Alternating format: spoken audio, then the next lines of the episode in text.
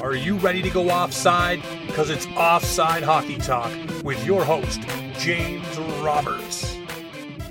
Ladies and gentlemen, absolutely thrilled to be sitting down with the man who covers the Philadelphia Flyers and with the playoffs playing coming very, very soon and the Flyers looking for their seating rights.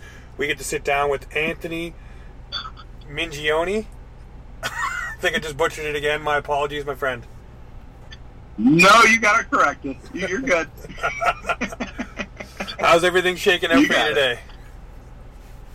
Oh, it's okay. It's a pretty hot one here in Philadelphia. It's been we're in a little bit of a heat advisory right now, so um, better to be sort of better to be uh, indoors at the moment while everybody's sort of melting outside. What a, what a time to be talking hockey, eh?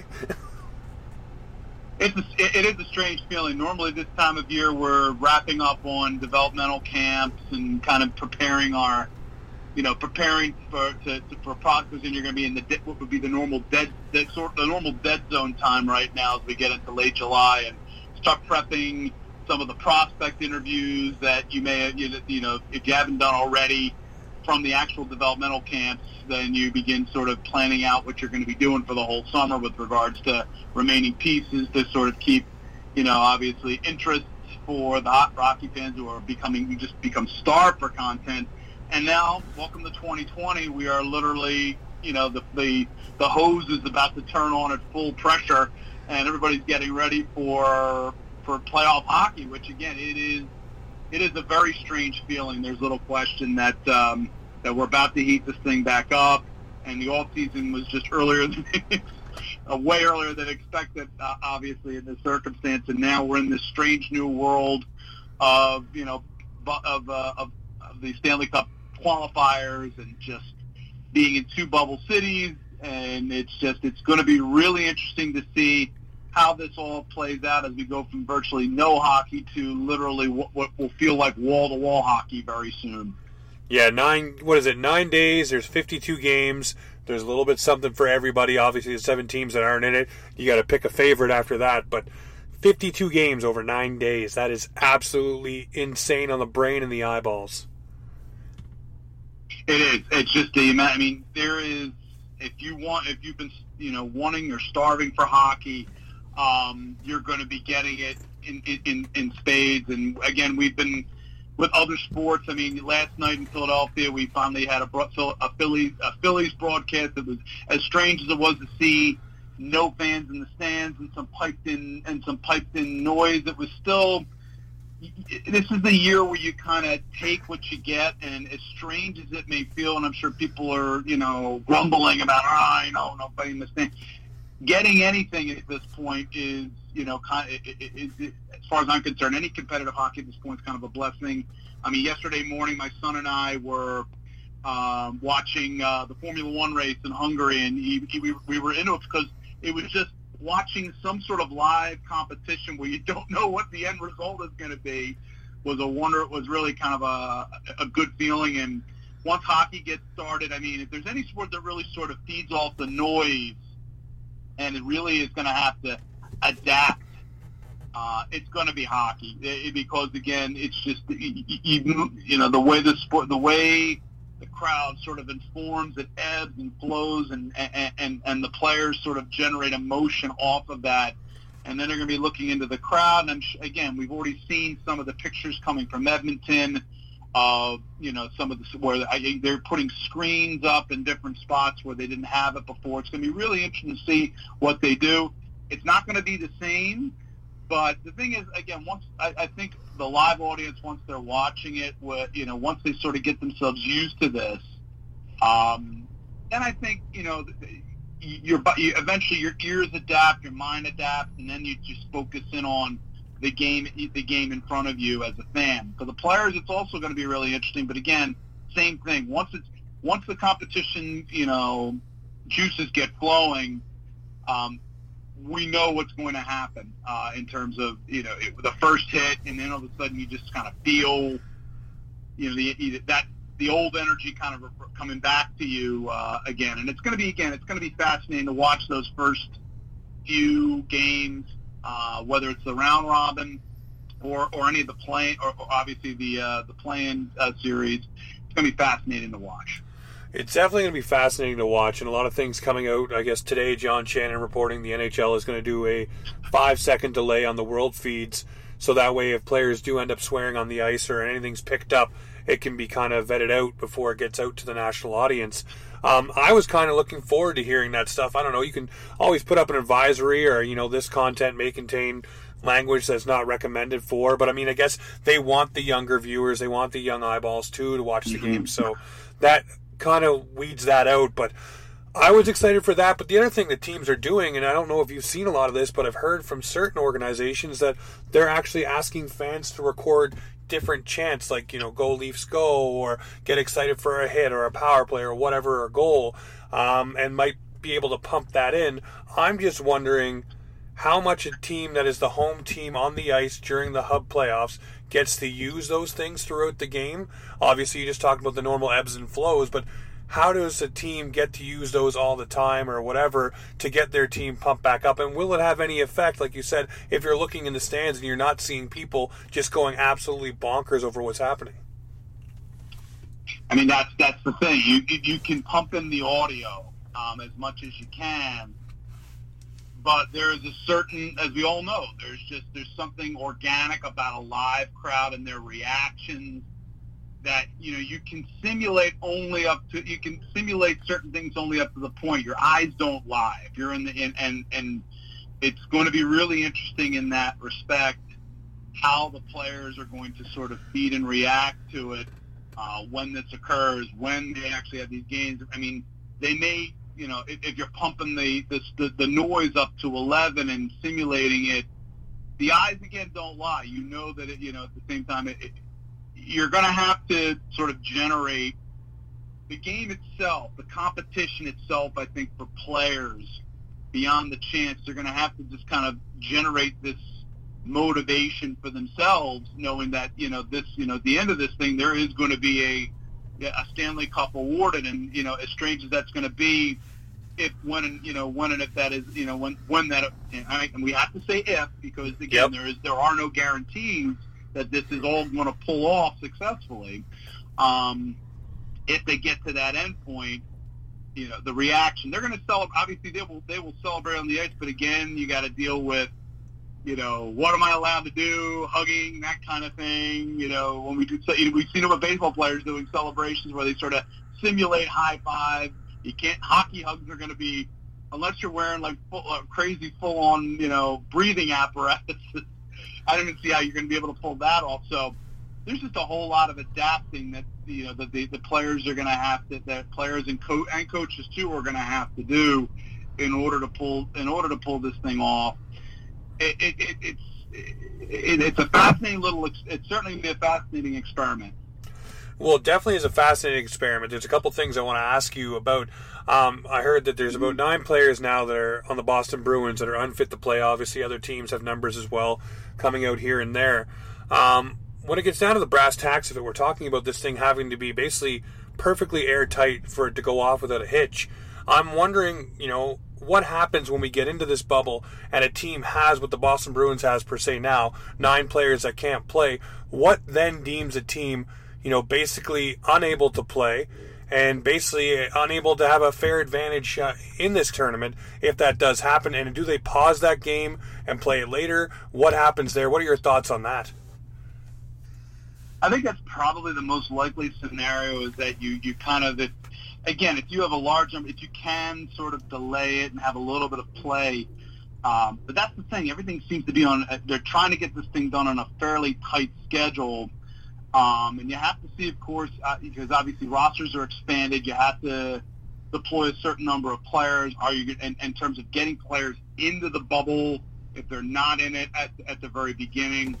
again, it, it, it's going to be really interesting to see how, in fact, what the protocols are going to be in terms of trying to pull that off. If you've got a large number of players uh, that are, you know, that do test positive while they're in the while they're in the midst of this, um, it's the risk again that's involved with trying to do this versus just, you know, waiting until waiting until you know December or January in this case to start up a brand new season and not awarding it.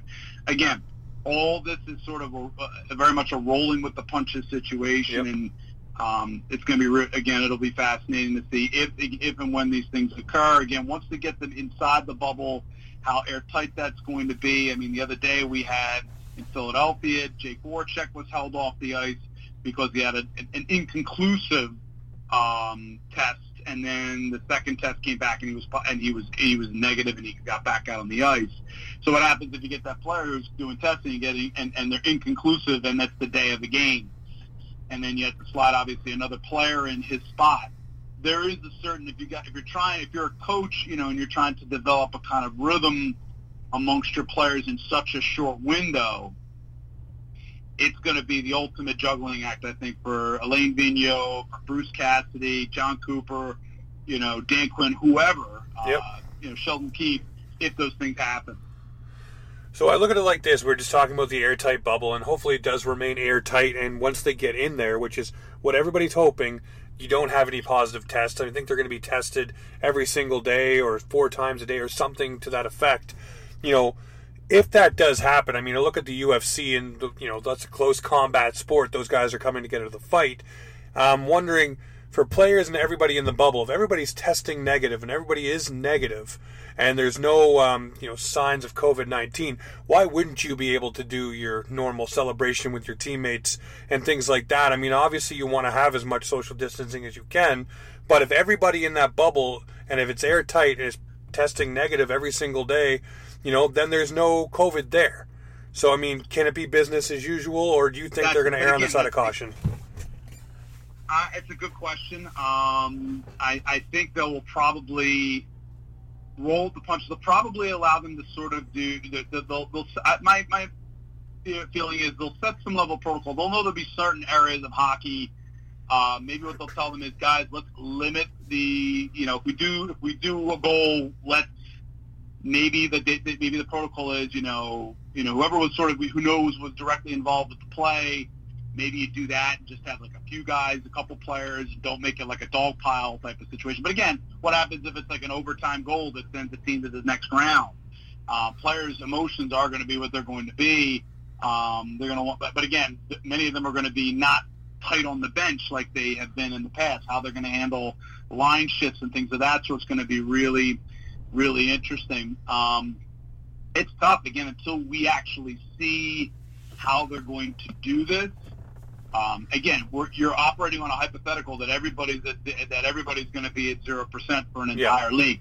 It's tough for me to wrap my brain around the fact that at all times you're going to be able to guarantee a, a, an absolute zero percent. It'd be nice. Uh, maybe that again in that day it happens, but then what happens if one or two, one, two all he needs is one or two players in a bubble, and they happen to be in the same hotel? How how are they handling that? Yeah. Just, it, it's tough to really get a read on that. I'm not. It, it, it just is. What is your overall thought? I mean, we have the hub cities now. Obviously, Toronto and Edmonton. Everything's set up. Teams will be going there in about a week's time. Um, you know, Edmonton obviously had the storm, a little bit of the flood. We all seen the arena pictures. Obviously, that'll be all cleaned up and ready to go. But how tight do you think these things are going to be, and how do you think the players are going to cope? Obviously, this is something new for everyone. Um, you know, players are being asked on the daily, "What are you bringing with you? What are you going to do?" And the NHL and NBA, they're all trying to set up different things and make it like a campus almost, where you can go and eat, get a haircut, do your normal stuff. You just can't leave. It's the best jail in the world. But I'm wondering for you, what's the read that you're getting from the Philly players? You know, how are they vibing off this, and how's the, how are they handling it? They, most of the, again, of the Flyer players, and again, I will be full disclosure. I am uh, not down at Voorhees, uh, the practice facility. They kind of kept it to a very limited uh, number of people that are there, but I am tracking everything that's going on each day, and I'm in and I am in communication with reporters uh, who are down there uh, because they really the the, the, the, flyer the flyer um, PR department really wanted to kind of keep things you know tight for those who were there on a daily daily basis. I, I write for a hockey magazine. I cover them daily from a from a podcasting broadcasting perspective, but they did kind of want to keep things limited. But what I can speak to um, is that most of the interviews in this case, and again, you can take this as being sort of, you know, public facing and everything else, that you know they're motivated to go down, especially I think for the Flyers because when this thing when this thing hit, they were on a really good roll. Um, despite their loss to the Boston Bruins right before, which was their last game before uh, before COVID, before the COVID nineteen uh, quarantines began to hit, Flyers were on a were on a, on a really really good run. They were close. They were right on the uh, on the Washington Capitals' tail. Um, they actually pretty much this throughout the season they had been really a difficult matchup for the Capitals um, this year, including the game that they won seven to two down in Washington. Um, so they were on a, on a for them it was it had to be really tough for for things to shut down so quick when they were rolling the way they were uh, on you know rolling four full lines, playing really finally having a full grasp of the of the system that Alain Vigneault wants to play, high forecheck, uh, with with good defensive responsibilities coming back, butting back on the play. They had for the first time in a long time, I felt like they had three. They were rolling four pretty well well balanced lines and three D pairs that I thought were really a balanced in terms of you know left D to right D. Uh, and obviously, they were getting great goaltending out of, out of at the time out of both Carter Hart and pretty good goaltending out of out of Brian Elliott. So, I think they are based on what I have heard, based on what I have seen in interviews and what I've heard. They are chomp. They they are really chomping at the bit to get to get to um, to get to Toronto and get things going because they they want to kind of get things clicking. They want to you know kind of pick up as quickly as possible where they left off. So I think as most I think a lot of NHL NHL teams are right now. I think there's a lot of motivation for Philadelphia, especially with the opportunity since they're basically the number four team right now in the round robin. They've got an opportunity to move up the ladder quickly in those three games. Now, they the Flyer, you know, the, the, the, the general manager as well as the coach all have kind of said, you know, we're looking at seeing what works best in these games before the playoffs because they already know again that they're guaranteed to be in the in, in the main playoff round. So they do want to kind of get things going. But I'd have to also think those other players on the roster would like, if they have an opportunity to jump the ladder a little bit and, and, and try to get whatever home ice can be considered in, in, in, in a bubble situation uh, where they have their chance and they they get last and they get last line change. Um, that has to be, I think, a motivating factor for them. They know the opportunity, I think, that is in front of them and that ultimately that's going to be one of the biggest motivating factors. I don't think there's anybody right now on that team that doesn't want to get in there, get to Toronto as soon as they can, and begin uh, and and begin act, active playing. Definitely get in there and get get your feet on the ground and get ready for it. Um, I got to ask, obviously, with teams having the time off and getting prepared for this uh, since March, who do you think on the Flyers benefited the most from the time off, getting healed up, and maybe just getting uh, the headspace back to where it needs to be? I would say Phil Myers defensively. He had an injury um, prior to it, so the Flyers were kind of at that time trying to get things back in order. Myers, again, for those of you who obviously knew him, I, and from, certainly from the Q, uh, was one of the best. Honestly, one of the one of the most cagiest uh, acquisitions prior to a draft done by a general manager in a while in terms of because Myers could have been easily in his draft or could have been a second round pick, and the Flyers were able to sign him and develop him fairly, and he he's climbed up the ladder fairly quickly to the point where he's had a very very good partnership with Travis Sanheim. They have very, they have very they, they have similar physical attributes. Myers is a, is a, is bigger than, than Sanheim, but they're both big, rangy defensemen. But Myers, I think, um, benefited to get being able to get him back uh, at, certainly at full health from his injury. Uh, much of the rest of the lineup, for the most part, is healthy uh, and was healthy going into it. Um, again, you probably allowing a team that plays, and again, I'll say it's probably a heavier style like Philadelphia does. Um, with bigger players, certainly, they I think you know in terms of the the physical matchups and things of that sort, having you know Sean Couturier, Kevin Hayes. Hayes obviously has been outstanding here in Philadelphia. Um, you know, certainly he had a bit of disappointing stretch when he was uh, when he was traded to, to, to Winnipeg, but he's fit in exceptionally well, Hayes, um, and really has kind of provided not just you know on ice, really good on ice play, but I think the, the levity sometimes needed that, during a long season in the locker room uh, that that's necessary to keep the players loose and ready to go. Uh, but my, I'm going to say again in this circumstance, Myers, any of the if there are any of the other veteran players, they're not an except again they're not they don't have what I would certainly call an old an older roster, although they have, certainly have acquired some you know last offseason acquired some veteran players to augment the younger players. A player I think who also probably really could, I think, and sticking with defense in this case, uh, the top pairing of, of, of Provorov and Niskanen. Um, the two of them together have been an I think have been an excellent pairing together. Ivan Provorov has been really since his rookie season has been, you know, sort of looking for that that partner that worked really well with him, and I think Niskanen, who was coming off of an injury, was coming off an injury the prior season, came in really well.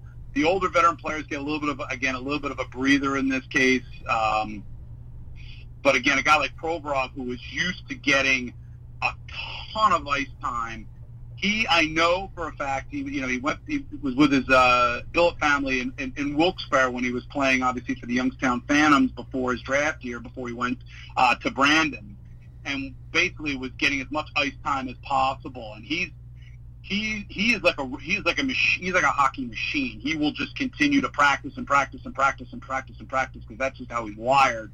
So he get not only from the amount of usage he pro- he had during the season, he got a bit of a breather, kept himself going. So I feel like the two, def- I think the defense is critical for Philadelphia, but especially I think those having Provorov at full at, at full tilt, ready to roll, and having Myers healthy, that allows the Flyers to roll three to three. I think pretty good defensive pairs in this case.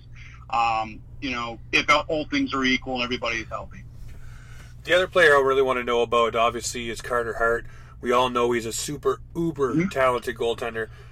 The expectations for young goaltenders going into the playoffs usually is very high on themselves, and the fan base has got to go in too, and the pressure is there. You look at Merzlikins and Korpisalo over in Columbus as well.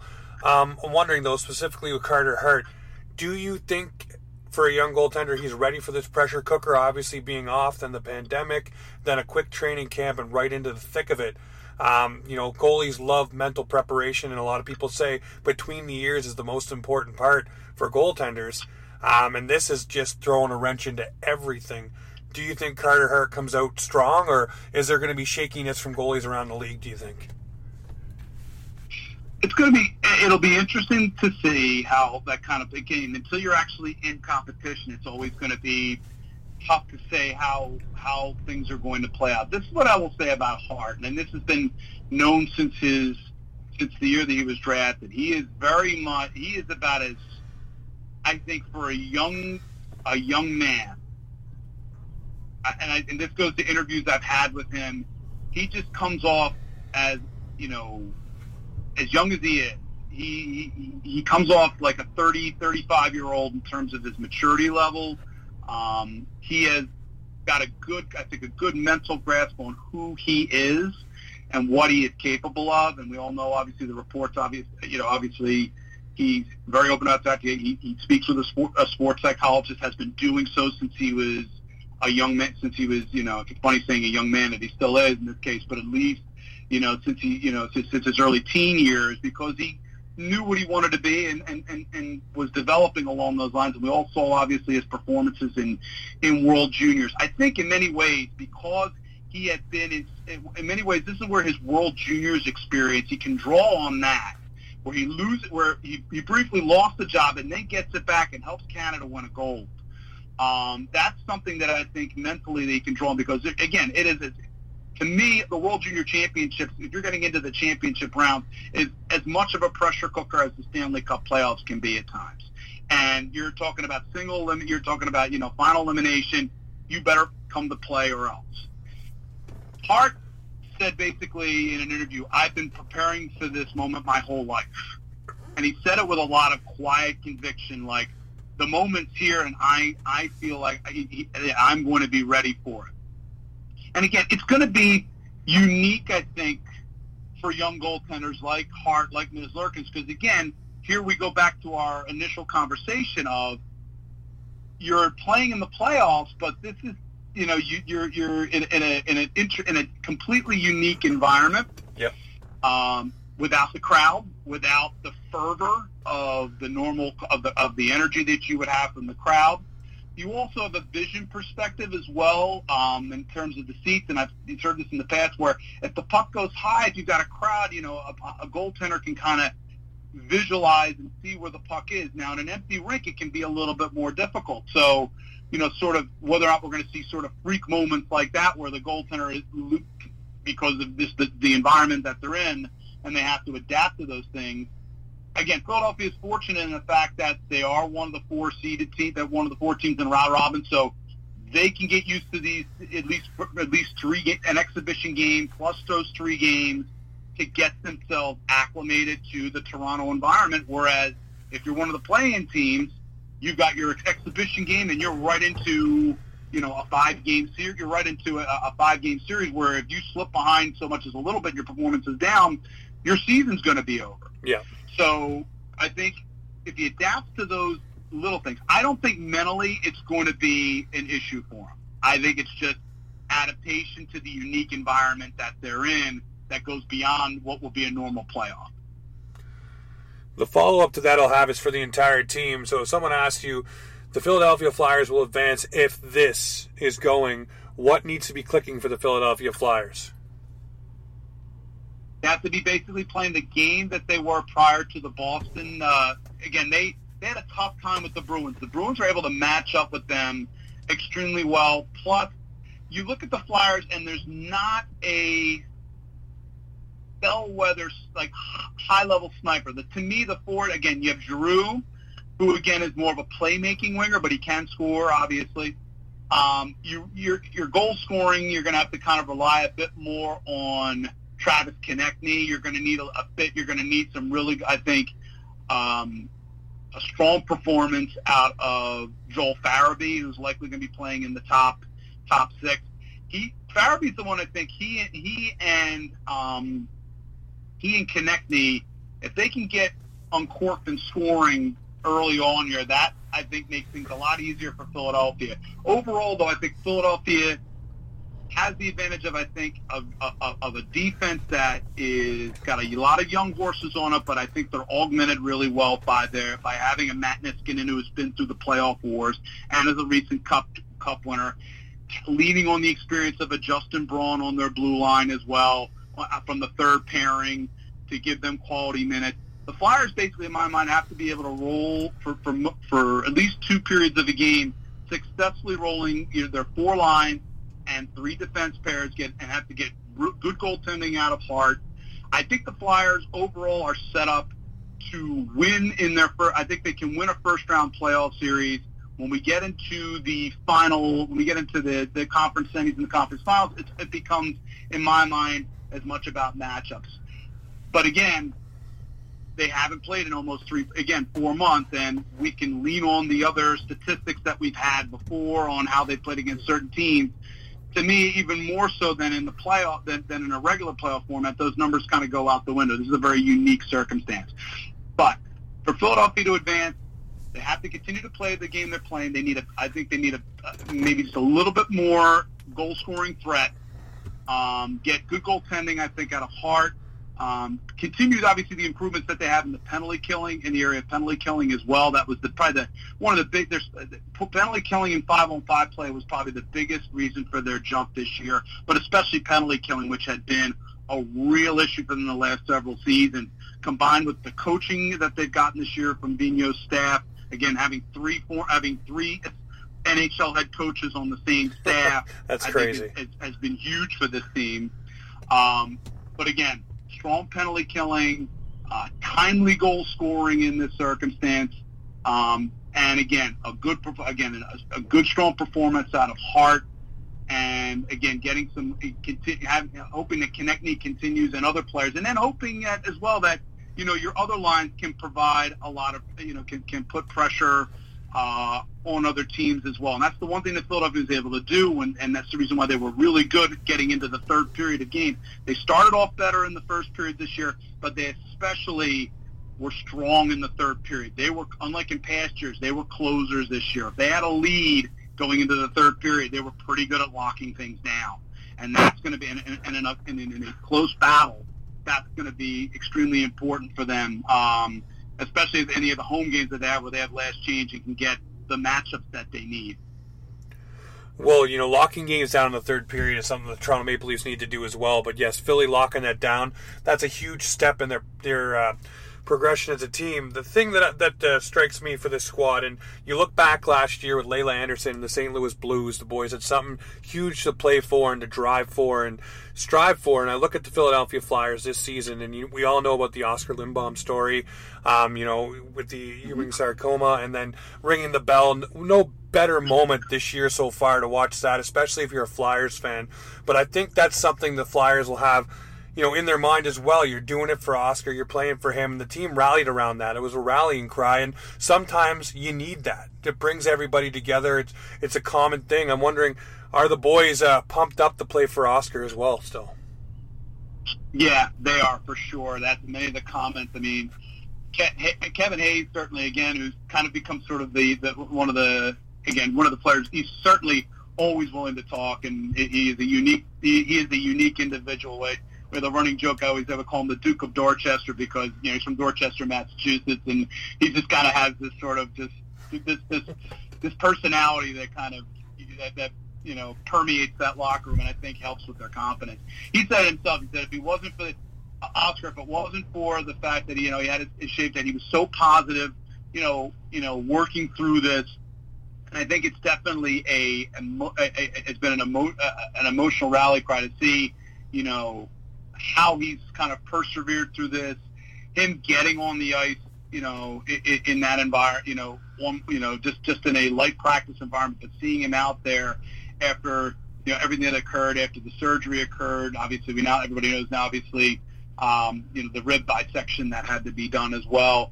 And there's there's really and there's also I think they take a lot of hope in the fact that Oscar in the future, you know, obviously we have to see how things go over time that there is a chance that he can resume his NHL career. And that was the thing about Oscar was that he was one of the team's leading goal scorers when it happened. I mean, yep. it was devastating. And if you have a healthy Oscar Lindblom coming into his own as, as such a complete forward, because uh, he already has already his defense. He he had such a great partnership. I think playing on a line with Couturier, with Sean Couturier, and Travis Konecny. It was such a tremendously well balanced line because you have two exceptional defensive players uh, and, and and a player with the you know the score the scoring prowess that I think Konecny possesses. It was a it was a wonderful line to watch, and to think how much more of an of a matchup nightmare Philadelphia could potentially be with a fully healthy Oscar Lindblom if he had a full season obviously to play. He was really just a handful for teams to deal with, and the hope is again as he goes forward, and everything has to be obviously with abundance of caution. He has excelled in every step that he has taken with regards to coming back in, in, in regards to this. And again, the hope is, and you cross your fingers that you know he can come back and, and get some of, if not all of that back. I don't know. Again, it's such, you know, it's such, it, it, it you know, cancer's such a such a, a difficult enemy to deal with. But I do believe that he is definitely a ra- he is definitely a rally point for them um, in terms of the you know if there's a they they need to have a moment where they have to persevere. You know that's that's something that can give them an edge uh, in that in, in that circumstance. I, I would say that that's you know that that that's something that you can definitely look at. No, definitely. Like I said, with the Laila Anderson, the St. Louis Blues, it it just echoed that, you know, and just how much passion went into it, and the boys being very excited for her. You know, I could see the same thing happening with the Philadelphia Flyers, and having a great season that team did. Now gives you guys the chance to play the the seeding round, and obviously you may actually get the chance to play either Columbus or Toronto. And I'll play devil's advocate here and say that Toronto takes it um, Toronto has a one in four chance of facing the Philadelphia Flyers. If the Leafs were to go up against the Flyers, and I know I'm putting the cart way before the horse here, but if they were to match up together, what do you think the advantages Philly has over Toronto, and how do you see a series like that going? Toronto with the speed, and then obviously Philly with the heavier kind of style game. See, the one thing that I think Toronto will have here is that you'd be going up against an opponent that I think also has a heavy style of play in Columbus uh, would behoove, I think, Toronto in terms of if they can get past that first series against Columbus. Because, I mean, I'm, I, I, I've been fairly public on this. Is that I, I think Columbus, the, the Jackets are, are a tough matchup for the Leafs. I really do. Yep. And in their style of play, they're pretty dogged. uh, in how they play. They're an exact kind of opponent that can give the Leafs a lot of problems. However, if the Leafs are able to get past them, and let's say devil's advocate, let that you know we've seen the deployment of, of, of a new Matthews line with Tavares and Marner. Um, the key thing for Toronto, I think, against Philadelphia is going to be able to, again, they have to get there. They have to have their lines all on the same page. They have to kind of have everything kind of rolling. Nylander, I think, in this circumstance, probably becomes your second line center. How is he coming along? The one area that I think the Philadelphia really presents even more of a problem for Toronto again is defensively. The Flyers have options here. All, if they have all their defense in, in, in place, the Flyers will be feel equally comfortable deploying the, the Provorov Niskanen pairing or the Sanheim uh, Myers pairing against the Matthews line. Now, again, it's, it's going to be a little bit different in this circumstance if what Keefe is doing in practice holds. But Philadelphia loves to turn play around backup ice, and it's the one area that Philadelphia I think has overall, while at least have Rielly, um, and they've got substantial firepower up front. I, I just have a lot of concerns about Toronto's defense uh, being laid bare by Philadelphia uh, in that series. If, if you're asking me, I, I, I would probably pick, uh, I would, especially with Philadelphia having would have home ice uh, in that series. Uh, in theory, obviously, quote yeah. unquote, um, with last change, and Vigneault has the opportunity to get the matchups that he wants in the critical circumstances. I think Philadelphia will probably win that series. I would say I would if I had to do a prediction, I would say Philadelphia wins that series in six. But again, I do need to see how the Leafs are playing against Columbus um, in terms of how well that line is rolling or the other lines are rolling, how their defense is looking. I think goaltending wise, Andersen has the experience uh, over Hart, but I think in terms of tr- talent level, Hart and I think Hart and Andersen are at minimum equal. Um, I would say Hart's better. again, up front, front, yeah, I would say so. But again, I do have to take in the, the the playoff experience in this circumstance does come into can come into come into play. Defensively, I think Philadelphia has the advantage, even with Rielly there. Up front, I think Toronto's pro, in terms of some of the goal scoring that they have up front. Certainly, they've got superstar level players up front, whereas I think Philadelphia's players are, you know, strong, and they have some superstar players in this circumstance. But again, that will come down to Konecny, Matt. Let's say Konecny bringing up his play up to a Marner level uh, in that series, and it's po- he can potentially do that. Whether or not Konecny, who says, you know, I have to watch my p's and q's and my chirps on the ice, does he decide to sort of take on sort of a Brad Marchand style role? Because we know Konecny likes to chirp and yeah. try to get under the skin of some of the least some of the least players uh, in this circumstance. And I I have no doubt in the circumstance that Konecny would do that uh, in that circumstance. Certainly, we know Hayes would have no compunction trying to get under people's skin as well. Um, it's just if I'm looking at it from a pure matchup perspective, I just like the way Philadelphia is playing uh, coming you know, overall coming in this, and if they can get things up and off the ground quickly, they can get on track quickly. Um, I would say the Flyers. I, I would pick the Flyers in six games over the Leafs. Well, you know, you won't get any complaints out of me. I know Toronto does have trouble with the heavier teams, and I'm hoping the fact that they played Boston for two years in a row, maybe it made them a little bit more battle tested for these kind of matchups. We'll see against Columbus. I really hope they do put it to Columbus, but now it was announced that Josh Anderson has been added to the Columbus roster. Um, that is a big time problem for the Toronto Maple Leafs if he's healthy and ready to go. That's a big brewery forward. yeah. Well, I mean yeah. the shoulder. I mean they help. They keep working. Though the shoulder is obviously the, the issue for him, but I mean if he's getting on that roster, he must be close. I don't know if he plays, uh, you know, with the round robin or whatever you want to call it, the play-in. I don't know if he gets there or the next round, but that's just another, you know, even a psychological wrinkle for the Maple Leafs to think about because obviously we know what he brings to the table. And you already have a team that does it by committee in the, the Columbus Blue Jackets and will run through a wall for John Tortorella. We've seen that last year. Now, this year, without the star power of the Duchenes and the Panarins and the Bobrovskis, they were still able to drag that team to the playoffs and, you know, make a lot of noise. So I'm nervous as a Leaf fan. I know that we have the weapons, but the only thing is, it depends for us our power play is supposed to be our deterrent against physical play.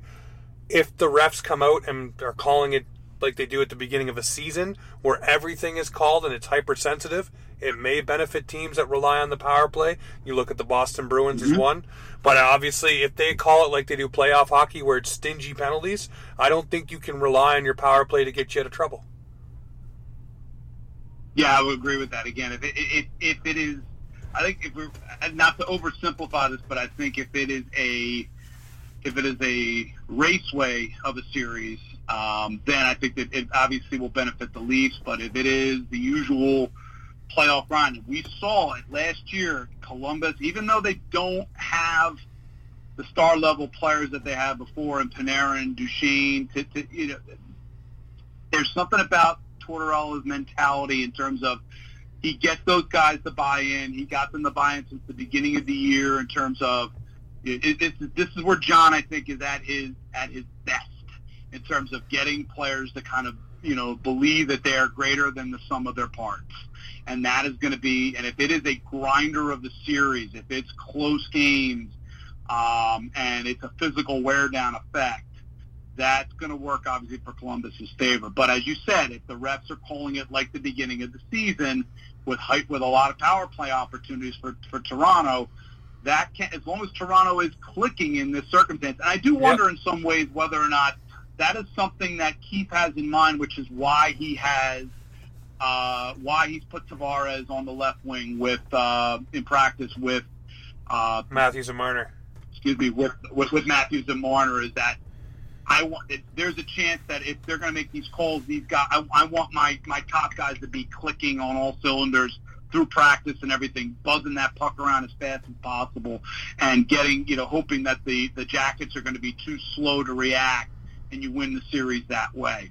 Again, until until the puck drops, how this thing is going to play. We know it's going to be hot and sloppy. I think here in, in, in the play-in series, we just we know it is because yeah. you're asking teams to basically after one exhibition game, kick it into high gear, and it's going to be tough. I think for a lot of teams, and I think a high, you know, a crazier, sloppier game, uh, you know, more of a chance of break, breaks with the skill, where the overall skill level of the players, maybe something that shines a little bit more and more of a shinny style game, then maybe that's something that works to the Leafs' advantage.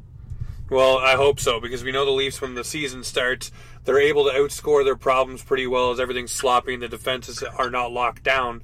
So uh, I'm hoping for that for the Maple Leafs at least for the uh, the play-in round, and obviously then everything gets set for the next round after that. I got to ask you, Anthony, before I let you go today, if you have to grab your crystal ball and look at it, who do you see in Edmonton on neutral ground playing for the Stanley Cup? it's very hard to do um, that one. I it is. I'm going to say this though. I think I'm curious to see how the Tampa Bay Lightning take what happened last playoff year, and I think overall, if you look at them on paper, talent level wise, it's insane. Forwards, defense, the window for them is, I think, they, they, there is some concern. I think that you know at a certain point that you know that the window is going to close for their opportunity here. I think in neutral in a neutral ground situation, again they they draw decent crowds for the playoffs, but we also know during the season that the Tampa crowd, you know, that maybe it's not as difficult to get tickets in Tampa as it would be in Toronto, let's say. Um, but I think I, I'm banking on the fact that the Lightning are going to utilize especially the veterans on that team, the bitter taste of what happened last playoff year, and it sparks them, I think, to and, and it, it sparks them, I think, to uh, to be the Eastern representatives in Edmonton. West gets a little bit tougher. It is a heavy, as we all know, heavy play. I know a lot. Some are thinking Vegas. Uh, I'm I'm not completely necessarily on board with Vegas, even though I think they're a lot a lot better. I think they're kind of a top heavy team. I do think the Blues are going to have motivation here to, to, to, to kind of to, to move, move things along here, but I can't keep the, the Colorado Avalanche out of my mind right now. I really, if they get pretty good goaltending out of Grubauer, I think the talent level is there where they may be a little bit faster and a little bit better than some of the heavier teams that are trying to get their legs under them. Um, and it was it's kind of tough for me to say, but I'm going to say it's going to be the Tampa Bay Lightning against the Colorado Avalanche for the Stanley Cup, and I think the Lightning uh, win that series well, and enter the champs at the end of this. I just look at the the Tampa Bay Lightning and the weapons that they added at the trade deadline. You look at Barclay Goodrow, you look at Blake Coleman, and then the cast of guys they already have on that squad. Which you look at the roster and in your mind, you think, how do they fit all these guys under the cap? You know, and they got them all, and Vasilevskiy between the pipes, and it goes on and on. So that team right there, you're right. This is their window. This is the time that they should win the cup. But it goes back to what you just said. How do you bounce back from that playoffs last year where you got swept? And also, you look at a team like the Boston Bruins and what Cassidy's done with them throughout this season. You know, after not mm-hmm. winning the Stanley Cup and having them come back and be so dominant, can we see that out of Tampa? And can Cooper make that team into what it needs to be to win the cup? Um, I'm 100% with you, though. I talked to Rob Reese in February, and I said my matchup would be at that time was Tampa versus Colorado. For whatever reason, Colorado just doesn't leave my mind as a team that doesn't want to leave the dance and wants that cup. But I see Tampa as well walking away with the Stanley Cup at the end of it all and being the odd COVID Cup champions come October. Yeah, I, I think so. That's that's the most like. There are some teams certainly in the East and West in the play-in rounds where I have to keep in mind. I, I, Columbus is one of those teams. Uh, Toronto again. Can they utilize the in quotations familiarity of home ice to their advantage here to get them potentially through the playoffs? If it's a high high octane series, I think Toronto has the. I think they have weapons up front. It's just I have my concerns about their blue line. Carolina is an interesting team to look at as well. Um, they also were a team that kind of went hell's bells at the deadline, but I, I Carolina concerns me with their goaltending. Uh, if again, they have accepted they're exceptionally, you know, no, you don't get much more streaky than Peter Mrazek, but if he gets on a good streak, then you look at that that Carolina team and go, that's a team that could that could really do some damage uh, in in the play. And so if we're looking at some of the teams that will be coming out of the play-in round and out west, um, some interesting certainly in this circumstance. I think Vegas, I mean Vegas obviously is going to be in the in the round robin, um, but there is some interest there. If if you know Connor Hellebuyck can. I think he's going to be the Vezina. Most of us would probably be in agreement that he's, he's the likely Vezina Trophy winner this year. If he can overcome and sort of be the Grant Fuhr of that team to overcome a pretty subpar defense in front of him. That's another team in many ways that has has horses up front. Vancouver's interesting to me um, as well.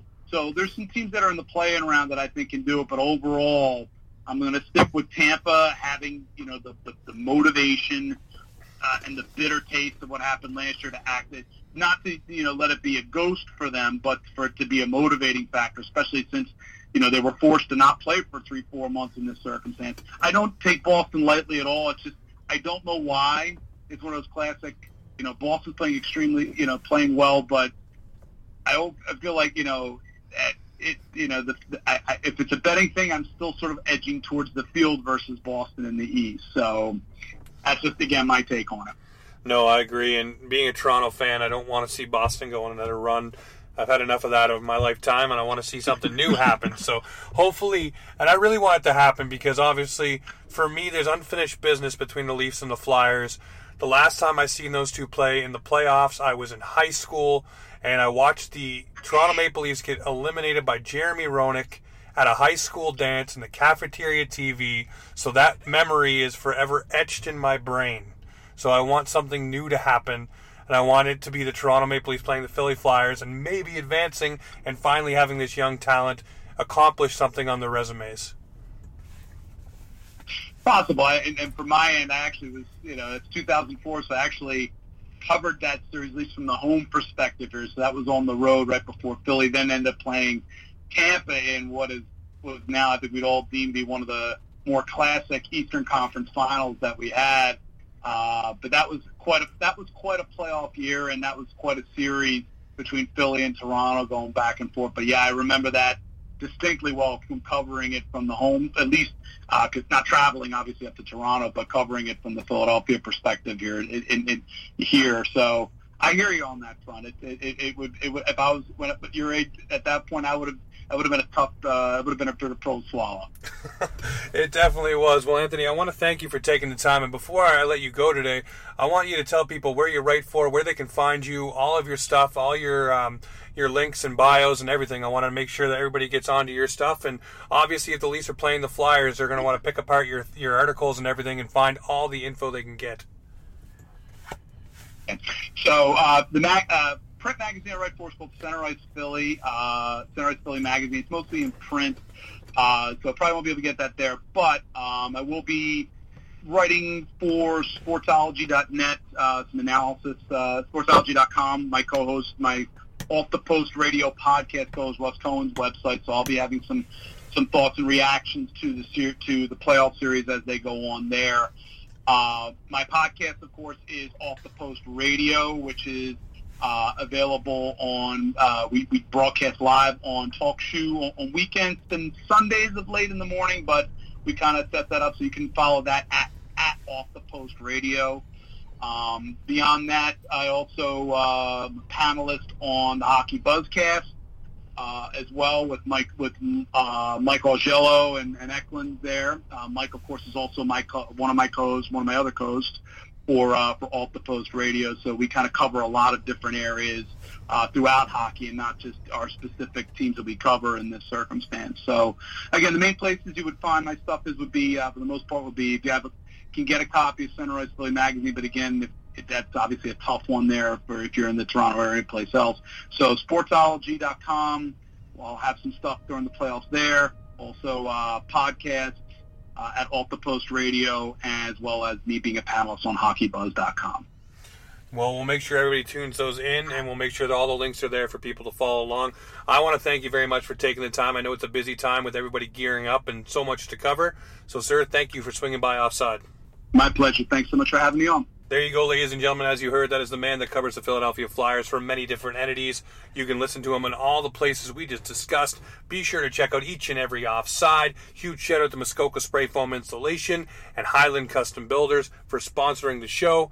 Huge shout out to MBKO for getting us all dressed so finely. And a huge shout out to Manscaped.com be sure to make sure you check out the Lawnmower 3.0. It's getting close to hockey season, guys. We got to make sure the pucks are shaved and ready to go and fresh for the playoffs, especially in summertime. You don't want to be sweating it out and feeling gross down in the man jungle. So get the Lawnmower 3.0. Head on over to manscaped.com. Use the promo code OFFSIDE20 for 20% off your order and free shipping.